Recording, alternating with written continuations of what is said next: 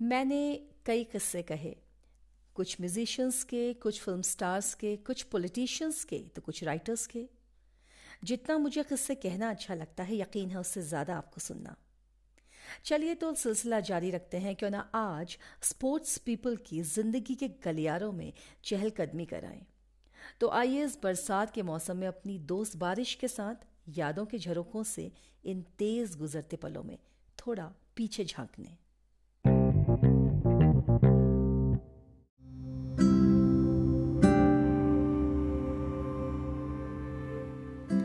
Master blaster Sachin Tendulkar का नाम किसने नहीं सुना? अपनी ऑटोबायोग्राफी यानी आत्मकथा प्लेइंग इट माई वे में वो खुलासा करते हैं कि 1987 में जब वो लगभग 13 साल के थे, पाकिस्तान टीम के लिए फील्डिंग करने उतरे थे। जी हाँ सही सुना आपने, पाकिस्तान के खिलाफ नहीं, पाकिस्तान के लिए। विजर्ड ऑफ़ हॉकी कहे जाने वाले मेजर ध्यानचंद के सम्मान में ऑस्ट्रिया में एक स्टैचू बनाया गया है, जिसमें उनके चार हाथ दिखाए गए हैं। और चारों हाथों में एक एक हॉकी स्टिक है। ये मूर्ति उनके एक्सलेंट प्लेइंग स्किल के साथ साथ ये भी दर्शाती है कि उनका बॉल में एक घातक कंट्रोल था। प्रसिद्ध शतरंज बाज विश्वनाथन आनंद भारत के इतिहास में वो पहले खिलाड़ी हैं, जिन्हें भारत के दूसरे सर्वोच्च नागरिक सम्मान पद्म विभूषण से नवाजा गया था।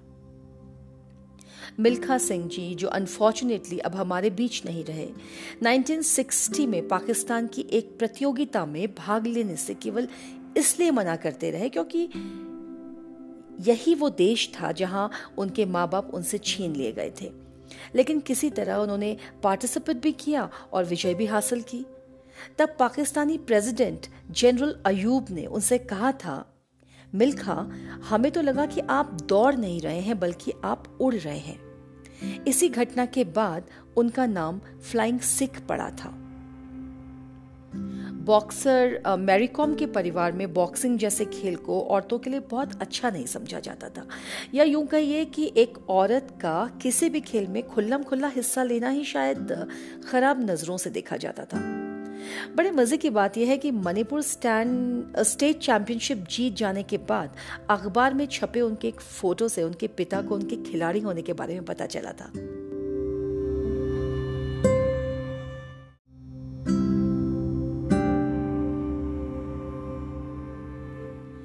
माउंट एवरेस्ट पर चढ़ने वाली पहली भारतीय महिला होने के साथ साथ बिछेंद्री पाल एक ऐसी महिला भी हैं जिन्होंने 18 औरतों की टीम के साथ गंगा नदी पर हरिद्वार से कोलकाता तक की दूरी कवर की, लेकिन बात यही खत्म नहीं होती है।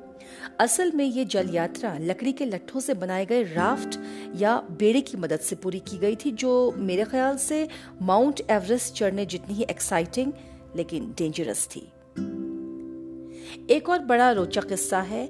हुआ यूँ था कि एथेंस ओलंपिक्स में जब कर्नल राज्यवर्धन राठौर को शूटिंग के लिए सिल्वर मेडल से नवाजा जा रहा था, उनकी पत्नी और बाकी फैमिली मेंबर्स इस पल को टीवी पर देखने से केवल इसलिए वंचित रह गए थे क्योंकि उस दिन केबल ऑपरेटर्स की हड़ताल चल रही थी। दूरदर्शन के एक रिपोर्टर ने यह जानकारी उनकी पत्नी को फ़ोन पर दी थी। भारत की उड़न परी स्वर्ण सुंदरी या फिर कहिए पयोली एक्सप्रेस कही जाने वाली एथलीट पीटी उषा का नाम हम सबने ही सुना है दोस्तों। मैंने भी बचपन में उनका पूरा नाम जो थोड़ा लंबा है, बड़ी मुश्किल से याद किया था। बहुत से दोस्तों को खेल खेल में याद भी करवाया था। आज आपको भी ज़रूर बताना चाहूँगी, वो नाम है पिलाउला कंडी थेके परम्बिल उषा। एक गरीब परिवार से होने के कारण एथलेटिक्स में पैसा खर्चना जब मुश्किल हो गया, तभी 250 रुपए की स्कॉलरशिप से उन्होंने केरला के एक स्पोर्ट्स स्कूल में दाखिला लेकर अपने ज़िंदगी के सपने को पूरा किया था।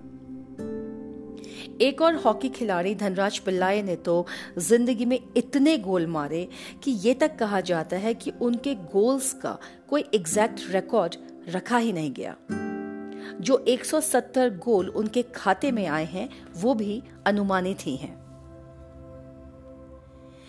इंडियन हॉकी टीम में सिंह सर नेम बहुत कॉमन हुआ करता था। एक मैच के दौरान एक विदेशी पत्रकार ने अपने डिस्पैच में कुछ इस तरीके से लिखा था।